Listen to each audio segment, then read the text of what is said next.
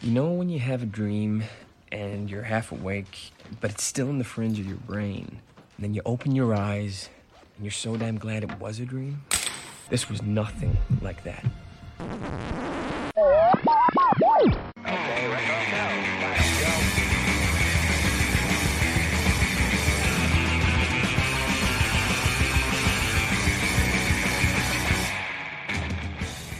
Hey everybody, Travis here. Uh, quick disclaimer. So, we had some technical issues, and a good chunk of the recording is missing. Unfortunately, it's unrecoverable. So, I was able to save roughly the last half to two thirds of the discussion that I had with Scott and Monica. And I feel like it's a good enough one that I'm going to go ahead and put that out anyway. So, we are going to join the discussion about the 2008 film Wanted already in progress. Otherwise, shoot this motherfucker. thing that he's become in our heads with that voice of his, that was super contrasty. And yes, you expect Samuel L. Jackson to be saying that at breakfast. Like it's just whatever. He fires that stuff off like it's nothing. Yeah. So yeah, it threw me a little. but overall, I like it. I like that Oh. he's the guy. I like that he's he's there. And uh I don't know. It just lended some credibility to the movie that I think it needed. So that Well, worked. he he elevates everything he's in. Like he just makes a movie better with his presence there. He was actually filming this at the same time as uh, Dark Knight oh, because this was set in Chicago. So all the stuff they shot in Chicago, he was doing basically both movies at the same time because he was, you know, he's not in this a ton. He's not in either one of them a, a lot. So, right. But yeah, uh, Angelina Jolie, you mentioned her, and this was right after she had uh, a baby, I think. She, yeah, I think she had just had a kid. This would have been, was she with Brad Pitt by then? I think Not, so. that, not that it matters, but this feels like around right around that transition Mhm. for her. But uh, I expected a, a real no performance kind of role here for her, and I loved it. I thought she was great in it. so I did read that she brought in the screenwriter from uh, Lara Croft Tomb Raider to help Hmm. punch the script up for her character Mm-hmm. and makes uh, Fox more uh, work more for her. And then she had done was it The Changeling with um with uh, Clint Eastwood. So she used a little uh, little young Clint Eastwood as like influence for because she has a lot of scenes in this where she doesn't har- she hardly speaks and it's all just acting with looks and everything. And I love that because it made her more menacing. You you mentioned her being a total badass, and I bought it. I completely bought that she could just take take uh you know Wesley out whenever she felt like. Right. Did you notice too that as Wesley got more, you know, stronger and more assassin-like, he talked less. He got less whiny towards like the end of the movie. Well, yeah. Yeah. I thought Yeah. that was funny because that's Yeah. how you show it, right? You just Well, they all talk less. It seemed like the like here. Okay, uh, let's let's play underused actor moment here. Uh, I really like Common and Yes. everything he's in, and I'm really was happy to see my like he popped into this. My wife and I were watching. She goes, "Oh, I love him." I said, "Yeah, I do too." And so we were all excited because there's Common. They did not use him enough, but I also think that they barely used any of these assassins enough because there is a there is this weird thing where they're kind of all quiet you Mhm. know like that's part of the mystique of it all. So having him become less verbal toward the end i think actually uh you know made me feel like okay well this makes sense. This is where they head. This is the brotherhood of whatever or whatever they go the fraternity is is basically a bunch of mute assassins at some point where they're just mindlessly following the orders of the loom. And uh with the one exception of you know zod showing up Yeah. i can't think of his real name can't think of his name What's Ter- Terrence Stamp. Terrence Stamp. Terrence Stamp showing up, which again lends all kinds of gravitas to any movie you're making. If you're going to have that guy in it, sign me up. I freaking love him. Mm-hmm. He's great. I will kneel before Zod. Is what I'm saying. Um, but he, him showing up and having him being a little more chatty than the rest of them was almost like counter to what they've been telling us that everybody kind of chills out and becomes stone cold, you know Yeah.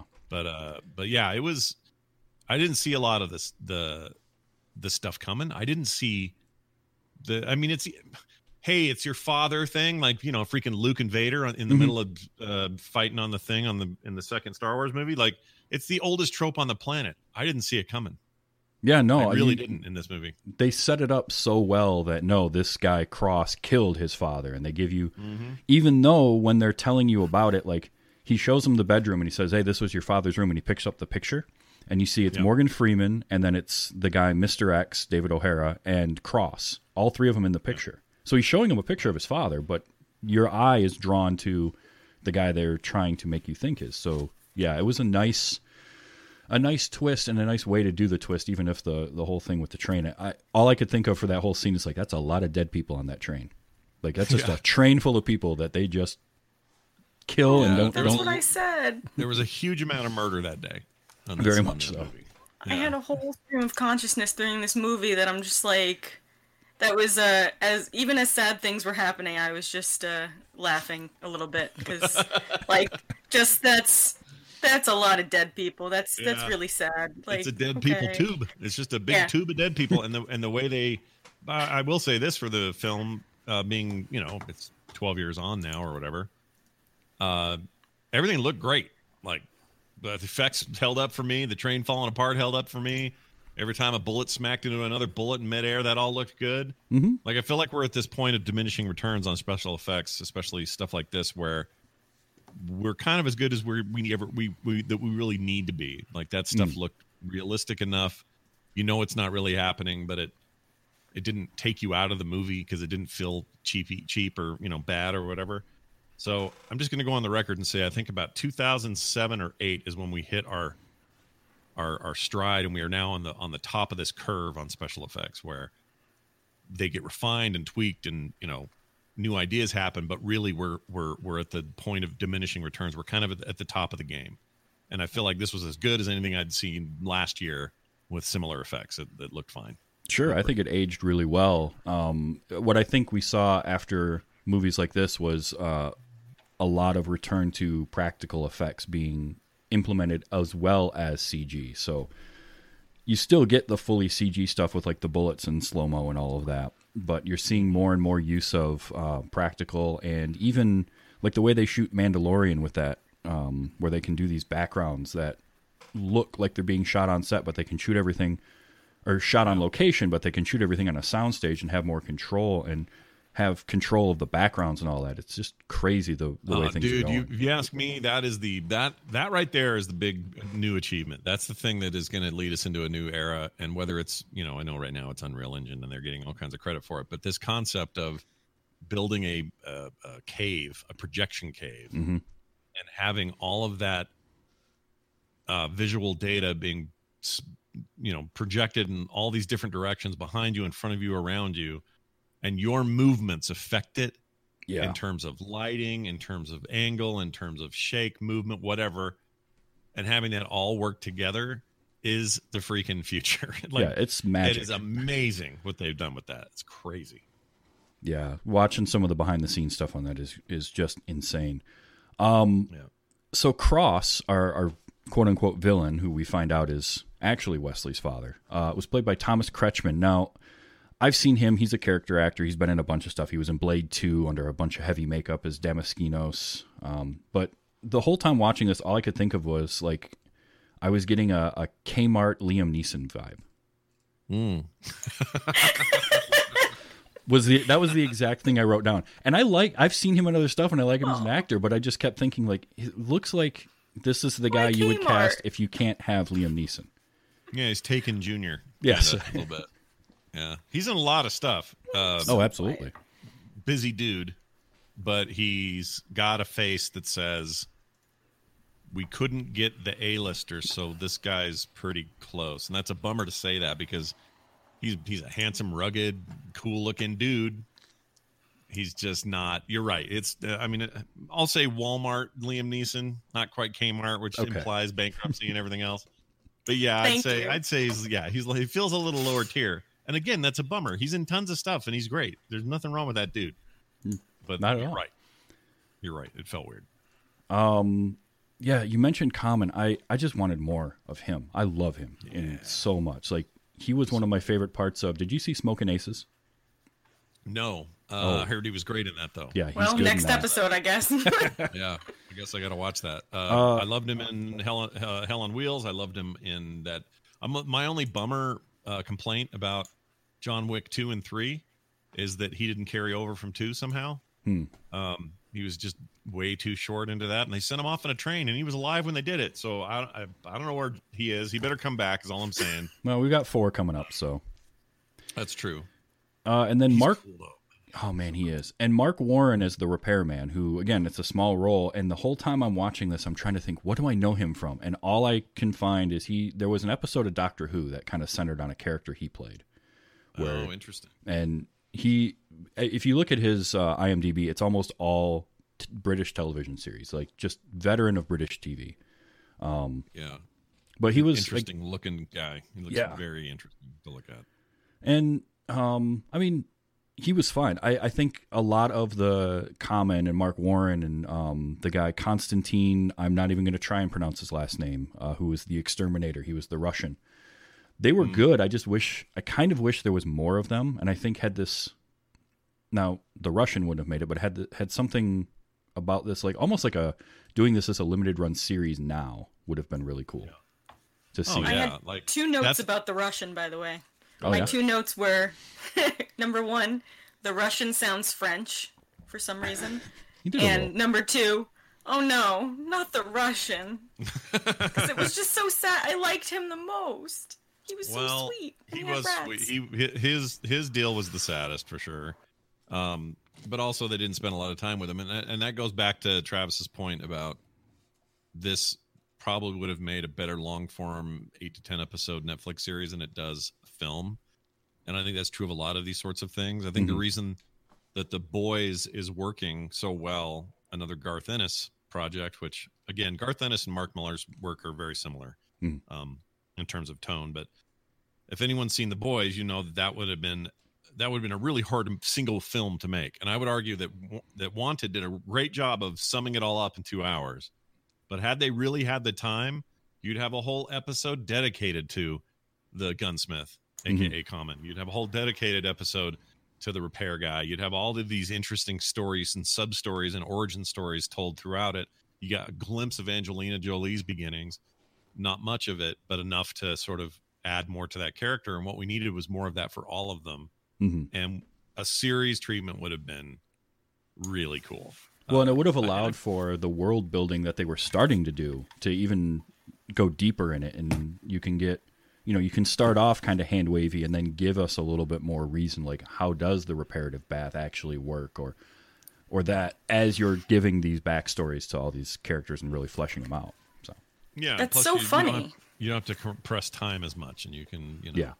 just draw some of the stuff out. And I feel like comic books, with the exception of MCU stuff, which has done a really incredible job, but you could also argue a lot of the MCU is one big continuous story anyway. right, Um, I feel like the future of comic book adaptation, and in particular video game a- adaptation into film, will be series format, not standalone films anymore, because the there's there's too much to tell, and there's a huge opportunity to hook everybody every episode with great cliffhangers and and to really have a great ten episode run of something.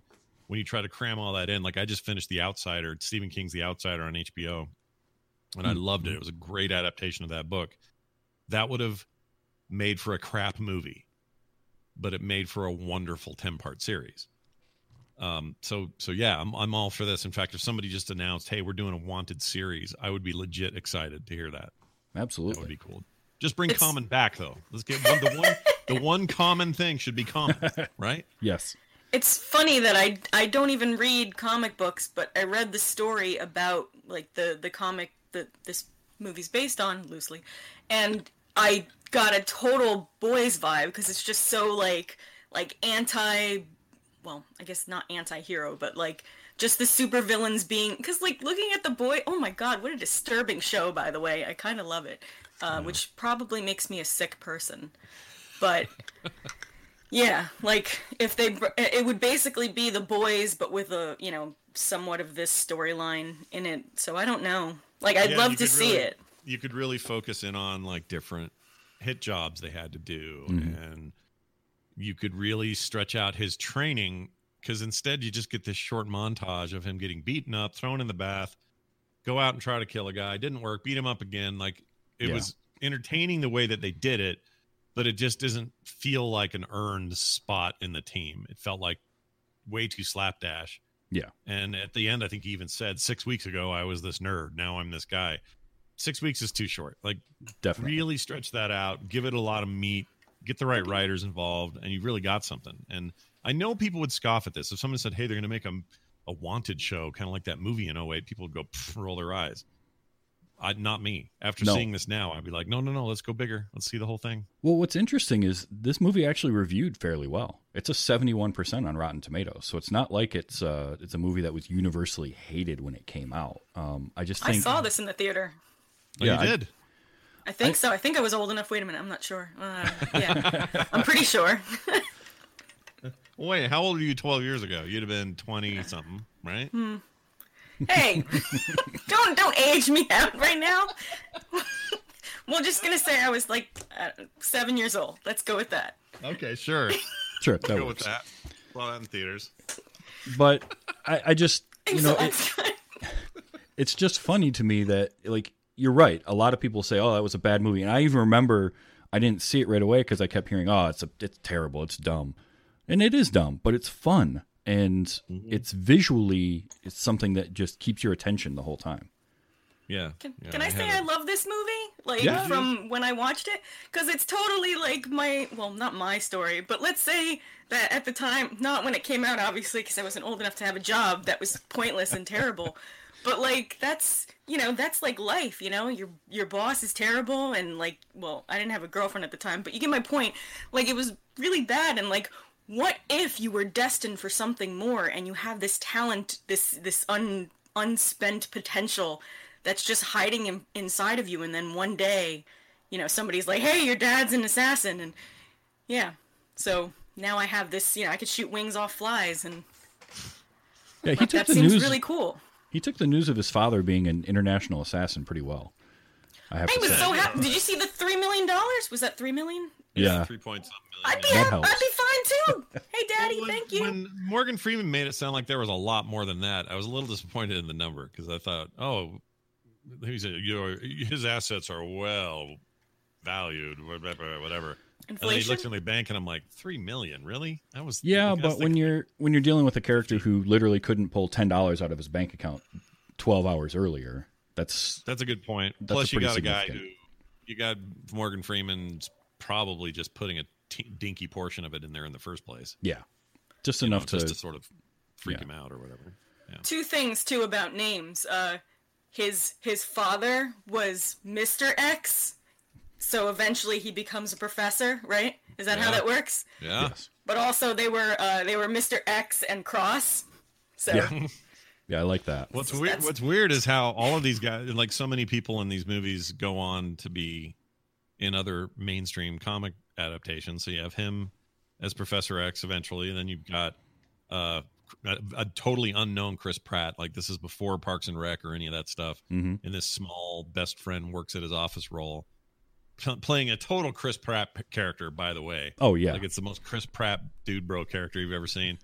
um, he would go on to be Peter Quill in the Guardians of the Galaxy and part of the MCU, and so it's just it's interesting to see, you know, some of these some of these early beginnings of these very young actors.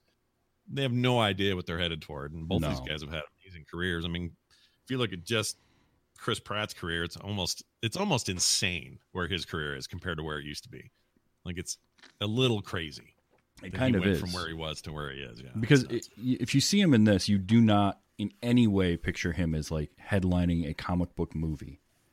You know, playing a Yeah. superhero because he just doesn't. He doesn't have that look. He doesn't have that demeanor. You know, he's the he's just a goofy best friend who also happens to be sleeping with the guy's girlfriend at the time. um, right. But Wait, were the Unbreakable movies based on comic books too, or was that just M. No, Night that was based. It was based on M Night Shyamalan's love of comic books, but Mm-hmm. not any particular book. Which is I was gonna say, like that's, I think, he, like he must like like comic book type uh, oh yeah. things. I James mean, when I saw that in theaters for the first time, I remember thinking, "This is the first real, true comic book movie for me." Hmm. Even though it wasn't based on a previous property, I, I knew that that was the direction I would like to see these things go. Is this darker, broodier, um, you know, realistic. yeah, realistic. There were real consequences. You know, Yeah. it wasn't like a GI Joe cartoon where everyone just parachutes away to safety. It was going to be more than that, and and I was really excited about that kind of thing. And it's interesting that the one that really got me excited was the one movie that wasn't actually a comic before it was a movie. a movie. Right. But I think it's a good template for stuff we see today. So I have to ask, if this movie had all been played at normal speed, how long do you think it would have been? Because at least sixty percent of this movie is slow mo. Yeah, it's my kind of slow mo though. The stuff I hate is like we were watching Lord of the Rings last week, or Mm, we were just watching part of it. Peter Jackson uses this kind of slow motion that I cannot stand, which is this weird low frame rate, choppy. I, it basically, it's like the sort of thing you'd see on Xena Warrior Princess. It's just terrible. And I know it's an aesthetic choice, but I hate it. I freaking can't stand it yeah. and it- the kind used in this I like because it feels like I'm actually getting a slowed down view of reality. I get to see it frame by frame and not in some low frame rate, frame rate uh, way of doing it. So for me, it was okay. Again, very Matrix. You know, this Mhm. movie was ten years out of the Matrix at this point, but um, well, that's weird. We're further away from oh weird. We're further away from Wanted than Wanted was from the Matrix. Yeah. that's weird. that's Stop just aging us, Scott. getting That's older really by the minute. Um, Oh. Yeah, no, I'm I'm with you on as far as like true true slow mo, like over crank slow mo, like this has is the stuff that I like because it's it's a very beautiful look and it gives you that aesthetic value. The the um the slow mo that you see, Peter Jackson does use it a little bit too much, where it's it's almost like the oh we're, we decided after we shot this we're going to actually put it in slow motion. So it's Right. it's the video slow motion that stuff bugs me, but I love the use of it in this because there's a ton of slow mo in this movie, but it works so well for what they're trying to get across, especially when they're pointing out the whole, you know, oh, your heart beating over 400 beats per minute and it's pumping a bunch of adrenaline and everything slows down for you, which, Yeah. you know, I don't know how that works exactly because I'm pretty sure if your heart's beating over 400 beats per minute for any extended period of time, it's just going to pop. Yeah, you're gonna die. Um, that they and the idea that you know maybe people with severe anxiety disorders actually are just attuned to this. Uh, you know, Yeah. this slowing down of time. I mean, as someone who's experienced a, his own fair number of panic attacks in his life, I can tell you that none of them felt like time was slowing down. Not once. No, I've never no, heard that feels like- explained that way. it just feels so. like chaos is happening it just feels like the world is falling into itself and and again i was able to park my brain enough for that stuff and just say all right fine this Sure. is just goofy but but still those are interesting concepts right like oh, yeah. what if a panic attack was actually the secret to some power you have and you're just too you're too drugged up or you're too nervous to notice like that's a cool Maybe idea to my explore. fear of social situations will turn me into a badass assassin. No, it's that's not. right you'll burst out with a spandex thing and a cape Flipping and around. yeah I'll defeat all those uh, weird people. So this was directed by uh, a guy named Timur Bekmambetov. I, I promise you I've Russian pronounced that wrong. Russian. Uh, and he had done a lot of work prior to this movie, but this was his first English language film. And the studio was worried about, oh, we're going to give him a big budget thing. And the producers were like, no, we're, we're fine. We're, we'll do all right. His career afterwards has been a, a fair good amount of more Russian films and uh, Abraham Lincoln Vampire Hunter, which did not review well. Yeah. but I love so that book. And so Yeah. I kind of now want to watch the movie just to see sort of his visual style with it. Yeah, And he's got a cool style. He also did that. Um, there's a new mo- new movie ish called Profile that everyone tells me is amazing, and I need Hmm. to watch. I haven't Some, seen that uh, one. British detective thing that's supposed to be excellent. Came out in 2018, I think. Okay. And then he also did Ben Hur a couple years before that. Oh yeah, The- Ben Hur. I forgot about that. Yeah, how'd that go? I don't. I never saw it, so I don't know how it reviewed or did or whatever. It didn't review very well, but I didn't see it. So I Hmm. can't say one way or the other. Um, it sort of landed in a time where seeing new movies was not really a thing I was able to do. So I missed a bunch Gotcha. from like the mid 2010s. So, but it, I mean, his visual style is a ton of fun, and it keeps you interested, even if the uh, material can get kind of dumb at parts. But the all the stuff with like the curving bullets, I think my only like curving the bullet itself is kind of a neat concept, but it was so inconsistent. How much Yeah. it could curve, or or you know the distance that it could go. I love the uh, when uh, when Fox decides. So you got first of all all the all the assassins standing in a circle around the guy, and they're all going to shoot towards each other at him. But Perfect circle too, by the way. Yep. No. As we learned later in the movie. Yeah, and, but um, then he or she uh, she fires off the the bullet with goodbye written on it, which I thought was there was there was a few moments that were very on the nose, No. and uh, but she's able to do a full 360 curve, which we Yeah. hadn't seen at all, and go and not only not only curve it a full 360, but then it goes through every single one of them too. I love well, you've got And no one um, moves. what is it like six skulls to go through? That is one magic bullet. Yeah, it is. It should probably stop at the first head and, be And done she was there. smiling. Oh yeah, Oh, she was yeah. loving it. She was like, I'm going to die now. This was her chance to go out and uh, do it in you know consistent with whatever the fraternity's rules were. But again, stupidest scene, so stupid, but but kind of great. Mm-hmm. Yeah. I Oh, yeah. enjoyed it. If this would have been okay, I, I can say this without any reservation. Had this been a like PG thirteen watered down version of what we got, I would hate this movie. I would not be into it at all. It needed the over the top gore. It needed that stuff for it to work for me. Mhm. Um, because then I was like, all right, well, this is all silly and ridiculous, but at least it's not pandering to their audience. It's saying, yeah, we're ridiculous, and guess what? Uh, Morgan Freeman's about to f bomb twice, and guess what else? We're gonna have this happen, this happen, this bullet's gonna go all the way around, and when it does, it's gonna really blow people's brains across the room. We're really gonna go for it. Hey, this part where he's running through the, the warehouse, he's gonna shoot the freaking repairman in the head and then use his head as a muzzle and shoot 50 other guys while running with that dude shooting through his head like if you're gonna go go you know what i mean Go exactly. way. and i appreciated that i was fine Yep. with it Go big or go home. I'm a fan of that. Like if you're gonna be ridiculous, just Yep. go full for it. And I I wrote down at least three different notes where just like this movie is bonkers. It's just crazy, and I love that. You wrote that three different times? At least, yeah. I want to I want to read your notes later. But can I mention also uh, Danny Elfman Yeah, on the soundtrack, he did the please? soundtrack he didn't did even the music for this. I had no idea until his name Yeah. came up in the credits, and I was like, "This is Danny Elfman." Not only did he do all the music, but the the song that plays on the end credits is a Danny Elfman song that he wrote for this movie. It plays three times in the movie too. Mm-hmm. The you know the da da ba da ba. Yeah, Is that, that, kind it? of Wait, little guitar riff thing. yeah, that was perfect, right? That was yeah well done spot on. I thought it. I was listening to it. yeah i thought you were playing it Thanks, Travis. crazy You're welcome. No, I, I that kind of that blew my mind. That I was like, oh, this is because I love Danny Elfman's scores, but Oh, yeah. usually I can always pick out a Danny Elfman score because it's just his style is very quirky, and this didn't have that necessarily, but it fit what they were doing.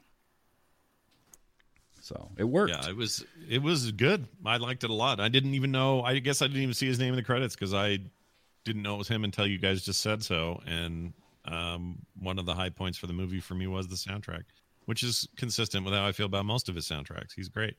Yeah, his batman soundtrack when he was doing those. I love um, everything anything he ever did with tim burton i love all that stuff hmm um, in particular, he did the soundtrack for uh, the Tim Burton movie called Oh crap, uh, it's the one with a big tree on the front. Big Fish? It's got Edward Scissorhands. Big Fish, Big Fish. I don't know. That's it. And uh, Big Fish, the soundtrack is one of the most nuanced, interesting, cool things he ever did. So, just a side note: if anyone out there hasn't heard it, go give that a listen or see I've that never movie. Seen Big amazing. Fish. Oh, Big Fish is so good. It's my Yeah? I think it's my favorite Tim Burton thing. Eh, That's a hard thing to say because there's a lot of Tim Burton stuff I actually actively don't like. And there's a lot of stuff he does that I really do like. I love Nightmare Before Christmas. Um, so like animated stuff I'm big into. I really liked um, uh, s- s- uh, the spooky Spooky Hollow. What's it called? Sleepy Hollow. Sleepy Hollow. Sleepy Yes. Hollow. I think that's an amazing movie. Like he's he's on and off for me, but that was that film felt like a like his Oscar worthy like once in a lifetime kind of movies. If you haven't seen Big Fish, you should watch freaking Big Fish. It's great. Yeah, it's Hook definitely me up, one. Travis. I will, because it's definitely one. Tim Burton is one of those where you can tell when he's phoning it in, and Yeah, Big Fish yeah, is that's not that's what that. it is. That's what it is. Mhm. There are times when you're like, okay, he's just doing what he does and he's getting paid, and that's great, well done. But there are other times where you're like, whoa, hold on now, this is nuanced and special and different. Yep. That's Big Fish. Big Fish is fantastic. Yeah, absolutely. Yeah. Uh, so Scott, because I have you on, I have to ask, what was the moment in the movie, or what in the movie grossed you out the most? because I have two. I have two theories. Um, so first one is uh, just the character of Wesley constantly spittling everywhere when he'd talk, and especially that in slow mo where you'd see you'd see his lips flapping around and like a big piece of spittle come off of there. Yeah, Um, not a fan. the other one was uh, the Russian when when Angelina Jolie is giving him mouth to mouth, and well, you know me a little too well. that bleeding was from the mouth. Yeah, that's my pick. She's giving him mouth to mouth, and she actually spits a big mouthful of his blood out. Uh, that that was the one. That that was gnarly. Oh, Like, nobody even thought that though, was even though I know it's all fake, you know, it's the real part of what's fake about that is that she is mouth to mouthing on an actual actor who's got a bunch of fake blood on him, and she's spitting that fake blood out. I mean, in every way, she's reenacting what that reality would be. Yep. That's just as gross as doing it. So, freaking f that. No thanks. Not interested. Gross. Yeah, that was kind of kind of nasty. I didn't uh, didn't care for that a whole lot. I I would like to say that I hope I don't die and need mouth to mouth ever. Like, and I'm bleeding and somebody feels the same way. Cause I'll just die, I guess. Yeah, I was once in a situation where I almost had to do that, and it's uh, not not fun. Um, yeah, well, just leave it at that. Uh, so the the term "I'm sorry" got used a lot in this movie, and it the first couple of times there was there was at least three that were like slowed down and really weird. Where uh where, Wesley's in his cubicle talking to. By the way, w- was Janice from accounting a thing before this movie? Or See now, I, that's funny you brought that up because as soon as I saw Janice and they were having they're throwing like a donut party for her in the office, I went, "Oh my gosh, my stereotype is true. It's true. I'm telling you, it's true." But I, as far as I know, uh, since I'd never seen this movie, I don't even know where I got it. Like I think I It's just it's from um, uh, with the ga- glasses and he does like the political thing. What is what is his name? uh, Uh, no idea. John Oliver. John Oliver. Yeah, he did a whole Janice from accounting thing. I think that's where I got it from. Cause, See, I missed. I haven't seen that either, so I don't know where but maybe it's it. always been a stereotype, and I I've just been never. talking about Janice from accounting since like 2012, and I don't know where I got it. It, it had to have been something else. I don't it think I was- made it Yeah. I guess but, so. Maybe it was this. But it sounds so right. Like yeah, Janice Travis. from accounting. Now she's not necessarily from accounting. I don't know what she's from. She's just you know, well, because he's an account manager, manager. so she was I guess his she boss. is from accounting. Then. Yeah, yeah, that makes sense. Did you know. look it up, Travis? I, I didn't. Oh, she was oh, terrible. Because I was like, I thought it was from that, but maybe it is from some other thing. That's Yeah, I'm not- She, I hope she got paid well because she was so good as such a awful human being. Like she was great. Yeah. But he the way they would slow down and do this like slow mo I'm sorry for uh when he and they actually did the gag twice in a car flipping over, which I thought was like how many movies are going to have not one but two instances of a car flipping through the air and they do a slow mo of somebody saying I'm sorry at the same time because you get This movie is why I have a sunroof.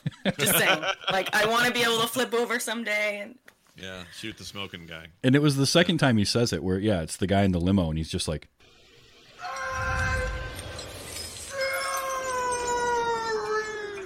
Oh no, I'm sorry. That was that was the first one where they land on the bus. Oh right. where they're going over the cops, and Yeah, he's they're like, going over the he's like, cops. really regretfully sorry, police officers. I do not know how the physics of that worked. There's, I don't have either. real questions about Magic. how that Dodge Viper figured out how to get up on top of that thing. But Nope, don't don't don't, have a clue, but it she was worked. she was treating it like a like an ollie on a freaking skateboard, like Mm-hmm. somehow kick kick flipping it to the top and then riding over the. It just that just doesn't work. I have to say there were some cool stunts in this movie too. Um, the when What about she when she picks him up? when she picks him up in the Viper That's was great. a really cool stunt. Sure, Wesley's Oh, legs are both awesome, broken yeah. now, but Like, okay. that was such I such mean, a it wouldn't obviously obviously the the the possibility of that seems pretty narrow, but Mm-hmm. there's got to be some mathematical point in in space and time where you could do that with a car. oh, Like- sure. Just the, the right amount of momentum, pulling it this way. He is gently set in there. It's not too violent, but it's all part of when she wrote. I mean, it's not going to happen in any practical way, but No. it seemed it seemed possible, just not probable. Sure. Yeah, it's plausible. Uh, the the whole thing with her hanging out the windshield of the car and firing off Oh, yeah. guns. That apparently they they actually did strap her to the top of the car for some of those shots. Oh, when were really? driving Wow. it. Oh, So yeah. that was pretty I cool. hope they strapped her to the car. I mean, and like, and that then would be rude. there was another stunt towards the end with Wesley where he's running and then he slides up on the hood of the car and he's shooting for a bit and then he just comes right off of it into a full sprint that I thought was a really cool a cool stunt too. I don't know for whatever reason that that one just worked for me. So I love some of the stunt work in this. And it added with that plus the all the slow mo and the CG and the stuff that they would do, I thought was really cool. Also, Yeah. anybody else here just like get up from the couch and their ankle gives way, and you're watching this movie and thinking like, what? Like you jump yeah. into a building? Like I can't even walk to the kitchen. Oh yeah, no, I none of those stunts. I mean, obviously they're movie stunts, so you know anything's possible. But everybody made me feel slow. Yeah, oh, definitely. No, I I get up in the morning and it's like my ankles don't work until I get down the hallway. So, yeah. Yeah, but yeah, I just trying. I, I had to mention the stunt work because the stunt work was just was really cool in this, and yeah, uh, it was good it stunt added work. Amazing, amazing set set pieces in this thing. I thought really good. and uh, we had Chekhov's rat bomb there. Uh, like there's so stupid. Oh my god.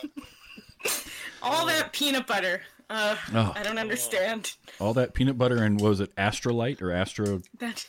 something? I Astroglide? don't know. Yeah, I don't know what you're talking about. I forgot The- now. the the explosive that he used, and he mixes it in all the Oh, peanut oh, butter. I thought you were talking about that lube stuff. No, not that. Um, but no, just like when he when he gets into his father's secret room and he and they show the picture of the rat, and I'm like, oh, they're bringing that back. I forgot. So yeah, you definitely. The I mean, were those rats were so stupid. Oh my gosh. and was yes, great homage to the They- Russian they, they made me laugh in a way that I'm. it was so over the top that it, it, it kind of earned it, but in a slightly lesser presentation, those rats would have ruined everything for Oh, everybody. totally. You know, like come on. And there were way too many. Like when he let him out of the truck, oh, there's a fair amount of rats, not that bad. But then when they'd show shots inside the warehouse, there're like hundreds of thousands of rats. Yep. There's no way he had all those in that truck. There's no way. No. So there's some math problems, you know? There's always a math problem in these movies. Yeah. Also, I really liked that set, the uh the textile plant that looks like a castle in the middle of Chicago. Mm-hmm. That was Oh, a yeah. that was a really cool um, visual to see. You know, pulling up to that for the first time. Uh, it kind of Yeah, fits. I love I love I loved being set in Chicago in general because you got those L trains and you can just Mhm. do weird stuff on them. oh yeah, You know, get around fast and that stuff's cool. Like yeah. that. This was just it was just a fun movie. If you haven't seen it uh, uh, yet, and you were like Scott earlier this week, go out and see the movie because it's a ton of fun. Yep, So- it's on Hulu right now. So Yeah. if you got Hulu, you're I good bought it. roll. Oh, you did. Nice. It's like seven ninety nine on Amazon. Well, there you go. oh, not bad. It's not. It's not. Ter- but I remember, and I watched this movie, and immediately after watching it last week, I went and I bought Atomic Blonde because it was also like seven bucks or whatever. Because I love Atomic Blonde. I love John Wick. I love. I love these movies where people just like, I don't know, magically kick ass or something. It's just. Yeah. It's great. It's almost like its own new subgenre a little bit right now. Yeah, where it's like it's set in a world that's very similar to ours, but just just slightly different to to allow for whatever craziness is going on. Well, I want to say thanks to both of you. This was a, a really fun discussion. Monica, it's great having you back on the show, and Scott, it was a pleasure having you on. Thanks, man. It's my pleasure being here. Uh, now, anybody that listens to this show probably already listens to your stuff, but if not, where can anybody find your work? Well, all of it, uh, every ounce of it can be found at frogpants.com. And if you are here because you're just really into film discussion, might I recommend uh, either going there or to filmsack.com? You'll find it either way. And check out the Film Sack podcast, which is now 10, 10 plus years. Oh my gosh, almost 10 and a half years old. That's weird. Um, yeah, we started the show a year after this film was made. Let's put it that way.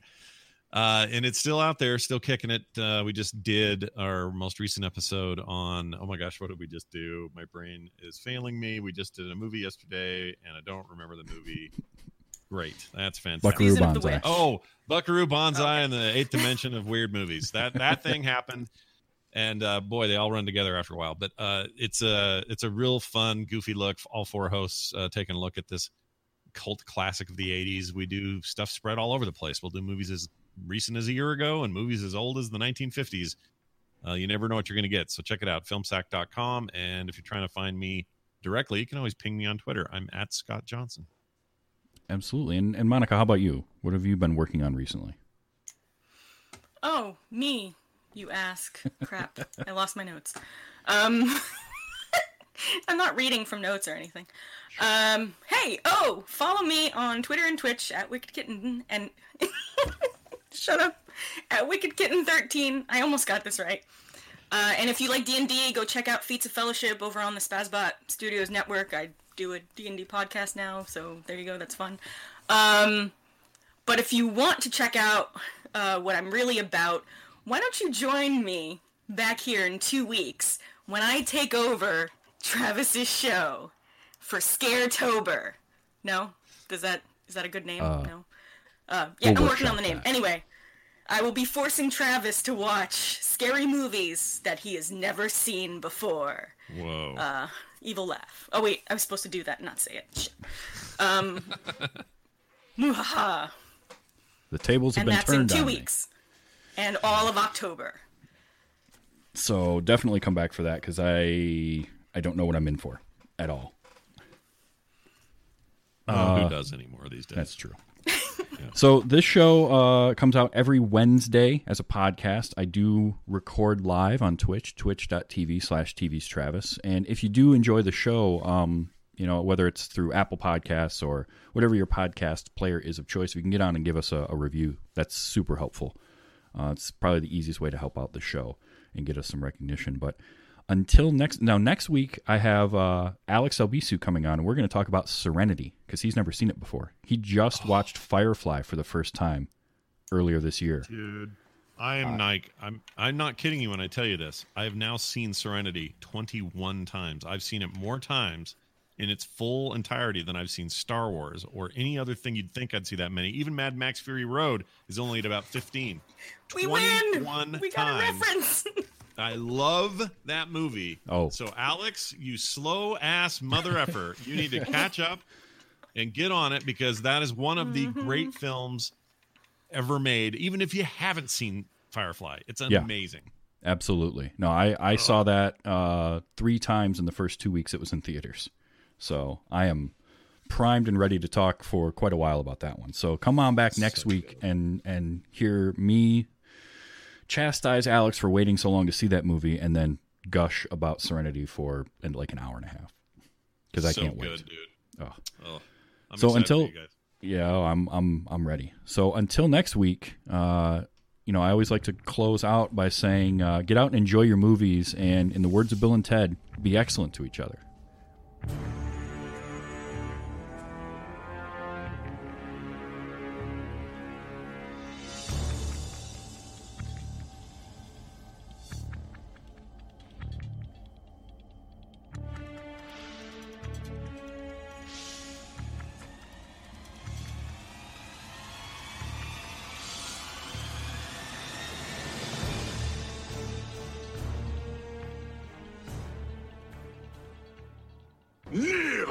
Kneel before Pekwarski. Diamond Club hopes you have enjoyed this program.